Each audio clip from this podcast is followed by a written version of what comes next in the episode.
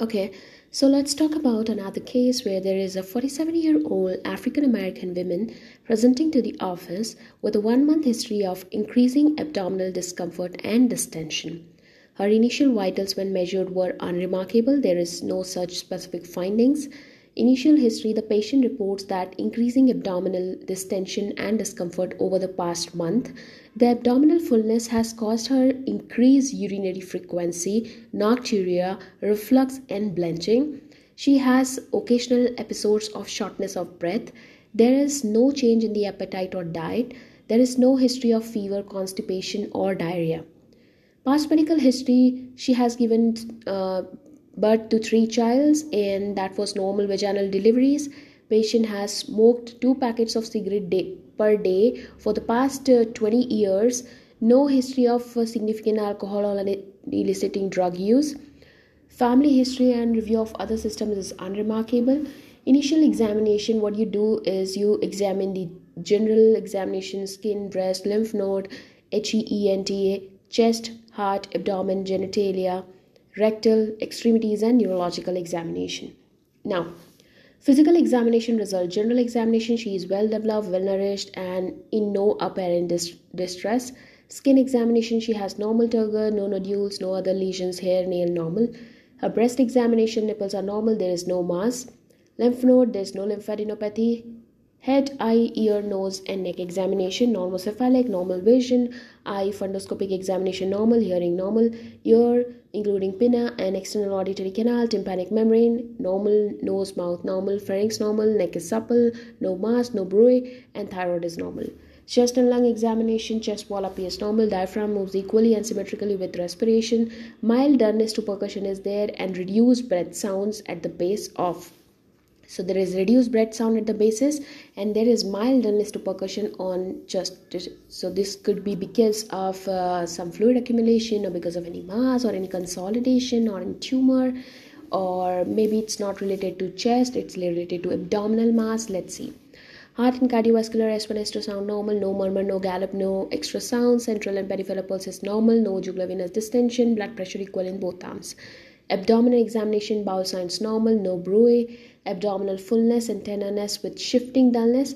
So there is abdominal fullness and there is abdominal tenderness and also there is shifting dullness. So that means there is some sort of fluid accumulated in the abdomen. Liver and spleen are not palpable. There is no hernias. And genitalia examination, normal genitalia, no vaginal or cervical lesions, uterus is not enlarged, left adnexal mass.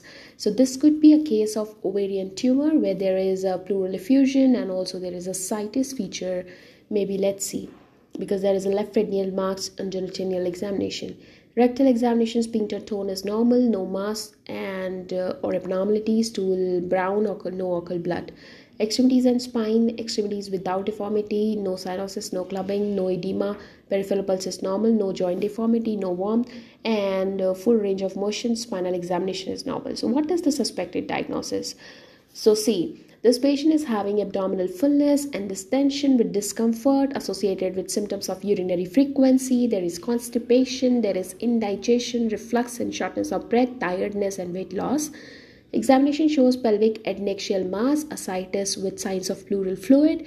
An abdominal pelvic ultrasound is the most useful study to figure out because this is a case of ovarian carcinoma. Tumor marker including carcinoma 125, HCG, and alpha fetoprotein are screened. And screening with mammography and chest X-ray is also needed because you never know whether it is metastasizing to somewhere else or it is a primary origin or it's coming from somewhere else.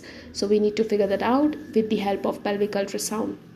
Now how you're gonna manage this case. So you need a surgical consultation and you also have to do the laparoscopy to see how much the tumor is extended.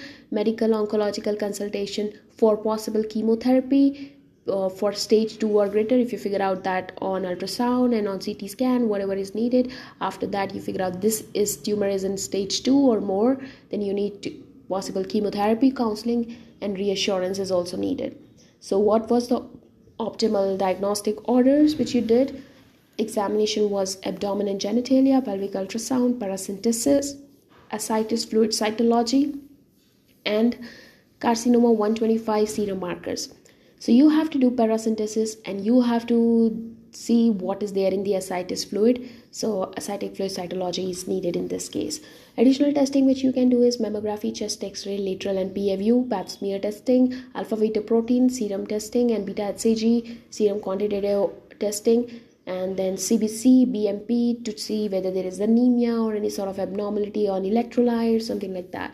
Now, therapy what is the recommended therapy? Advise the cancer di- patient cancer diagnosis, consult general surgeon, reassure the patient. And uh, what are the things in therapy? Consult hematology, oncology physicians, and advise patient to stop smoking. She was smoking it for like 20 years, okay, and two pack daily monitoring. We don't need to monitor because the patient is in office setting. Office to inpatient for the management of ascites you'll ask the patient that you have to shift to the inpatient department that is in the wards because you need to drain the ascitic fluid for paracentesis and to figure out what all things are needed later. Timing diagnosis and management should be instituted within two days of the stimulated time. And the sequence of this uh, whole thing should be you have to examine first and all the examination things you have to do that first. Then you change the setting to inpatient unit. Once you examine and figure out that there is fluid accumulated then you order a chest x-ray PFU and a pelvic ultrasound. Then you advance the clock to for the results. Then you wait for the results. Then you do the paracentesis ascitic fluid cytology serum 25 125 uh, marker level alpha fetoprotein level beta hcg level cbc bmp and now you advance the clock for the cytology results and then in meanwhile you order a general surgery consultations advise the patient the diagnosis of cancer consult the hematology oncology physicians and reassure the patients. And uh, the clock for the surgical consultation and this is how this case will end and they will decide what next to be done. So yeah that was another case of ovarian carcinoma. I hope you guys liked it. Thank you so much for listening